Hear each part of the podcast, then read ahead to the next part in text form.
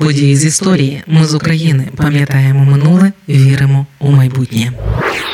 85 років тому, саме 23 травня, у Нідерландах вбили Євгена Коновальця. Він був більше ніж просто український політик, полковник армії УНР, командир січових стрільців, член стрілецької ради, голова проводу українських націоналістів, засновник та перший голова ОУН, один з ідеологів українського націоналізму. Усе це про Євгена Коновальця. Він народився у 1891-му у селі Зашків, нині Львівщина. А тоді це було королівство Галичини та Володимирії, Австро-Угорщина. Дідусь Євгена був священником і парохом у Зашкові, а батько обрав вчителювання і був директором народної школи у тому ж рідному селі. Мама Марія походила з українського священичого роду Венгриновських, викладала шиття, медицину та правила гігієни. Після закінчення школи у рідному селі Євген Коновалець поїхав до Львова. Там закінчив Львівську академічну гімназію. Я теж її закінчила, пишаюся цим. Вісім років у гімназії Євген Коновалець вчився у Б класі, а далі було навчання на правничому факультеті Львівського університету. Паралельно Євген Коновалець пройшов повний курс історії України під керівництвом професора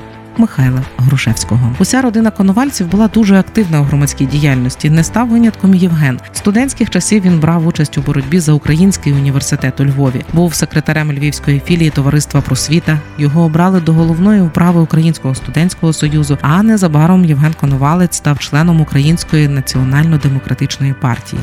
На початку Першої світової Євгена Коновальця мобілізували. Мобілізували його до австрійської армії за рік у червні 1915 лютого під час боїв на Маківці він потрапив у російський полон. Після революції в Росії наприкінці липня 1917-го Конувалець приїхав до Києва і вступив до Галицько-Буковинського комітету допомоги жертвам війни. Він активно пропагував ідею створення окремої військової одиниці. Діяльність у місті на той час він проводив під псевдо Євген Блавацький. Вже за кілька місяців Конувалець спільно з Романом Дашкевичем та іншими членами Галицько-Буковинського комітету сформували Галицько-Буковинський курінь січових стрільців, який незабаром перетворився на одну з найбоєздатніших частин армії УНР. У січні 1918-го після реорганізації Коновальця обрали командиром курені січових стрільців. У березні 1918-го стрілецькі частини спільно з запорізьким корпусом і гайдамацьким кошем визволили від більшовиків Київ. Однак, з приходом до влади гетьмана Скоропадського полк січових стрільців на вимогу німецького командування роззброїли та розформували.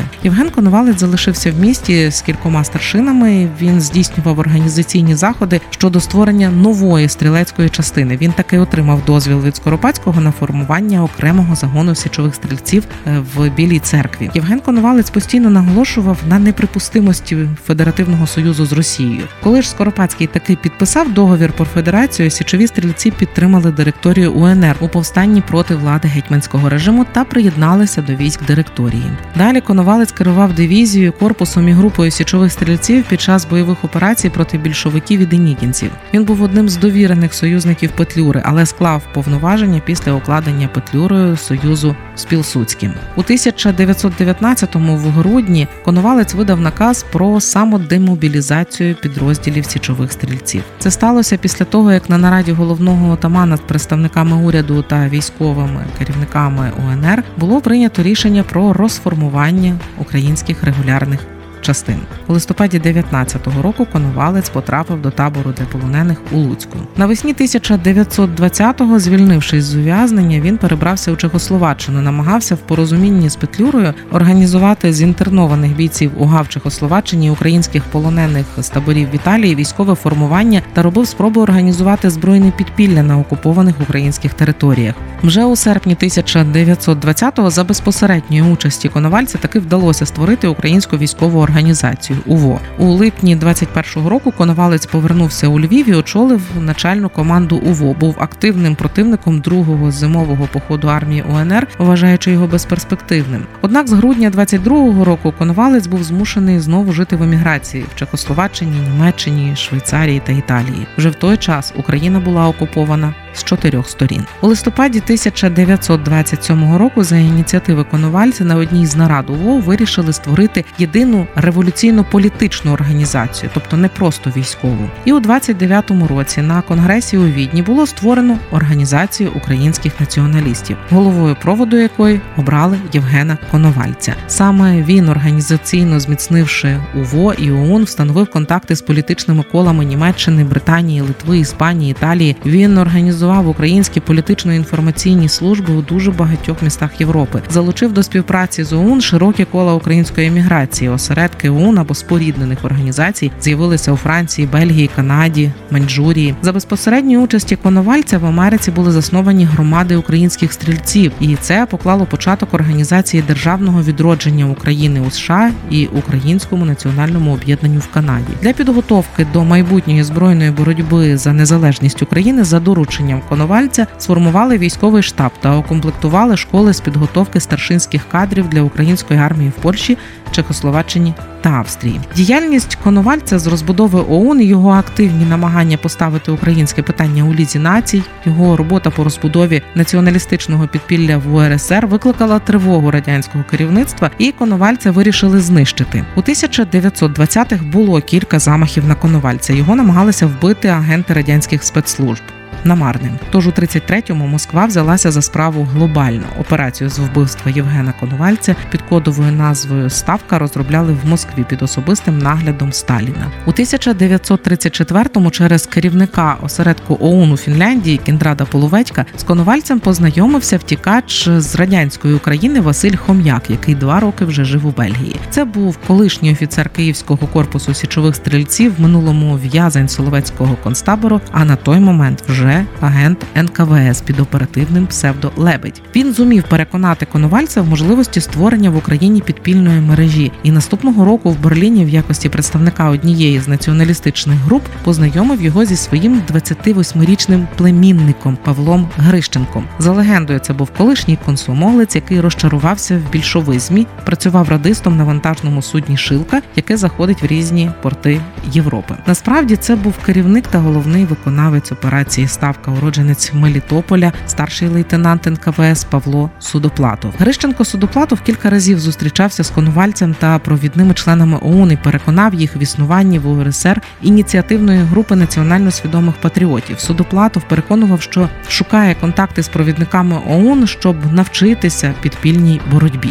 Насправді ж ви розумієте, він шукав контактів з провідниками ОУН, щоб знищити і викрити. Але конувалець і унівці повірили в легенду, тож незаплановані і термінові зустрічі, на які Судоплатов витягав коновальця, не викликали в нього підозри. Судоплатов розповідав байки про підпілля і просив порад. Одна з таких зустрічей була призначена у Роттердамі 23 травня в ресторані Атланта на першому поверсі одноіменного готелю. Там після 10-хвилинної розмови Судоплатов вручив конувальцю коробку, з начебто подарунком від друзів. За найпоширенішим іншою версією це була коробка цукерок з українським орнаментом, вмонтований в неї вибуховий пристрій спрацював, коли коновалець вже йшов по вулиці Колсінгель. Від потужного вибуху, який пролунав о 12.16, Євген Коновалець загинув на місці. Поранено було двох випадкових перехожих. Розслідування поліції обставин вбивства Коновальця не дало жодних результатів. Судоплатов через Францію та Іспанію повернувся в СРСР, де зробив блискучу кар'єру, працюючи в підрозділі зовнішньої розвідки і розвідувально-диверсійному управлінні НКВС НКДБ, яке займалося індивідуальним терором. Громадянина Литви Євгена Коновальця поховали 28 травня 1938 року на Роттердамському цвинтарі Кросвейк за гроші литовського консульства у Нідерландах за присутності його дружини Ольги Федак та кількох членів ОУН. Смерть Коновальця поглибила суперечності в середовищі ОУН щодо форми подальшої боротьби. У серпні 39-го в Римі головою ОУН обрали близького соратника Коновальця Андрія Мельника. Їхні дружини були сестрами. Молодше крило націоналістів на чолі з 30-річним Степаном Бандерою не визнало Мельника. Стався розкол Call OWN.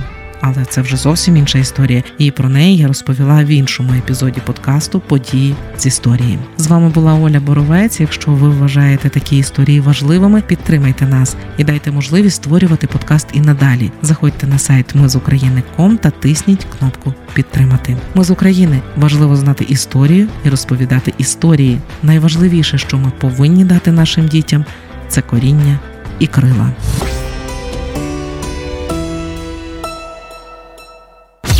Ми з України. Ми працюємо для вас. Ми працюємо завдяки вам, наші слухачі. Радіо Ми з України фінансують саме слухачі добровільними внесками. Кожен з них наш спонсор. Приєднуйся до наших спонсорів. Тепер допомогти Радіо Ми з України ще простіше. Заходь на сайт Радіо Ми з України, тисни кнопку Підтримай нас і обирай найзручніший спосіб підтримки.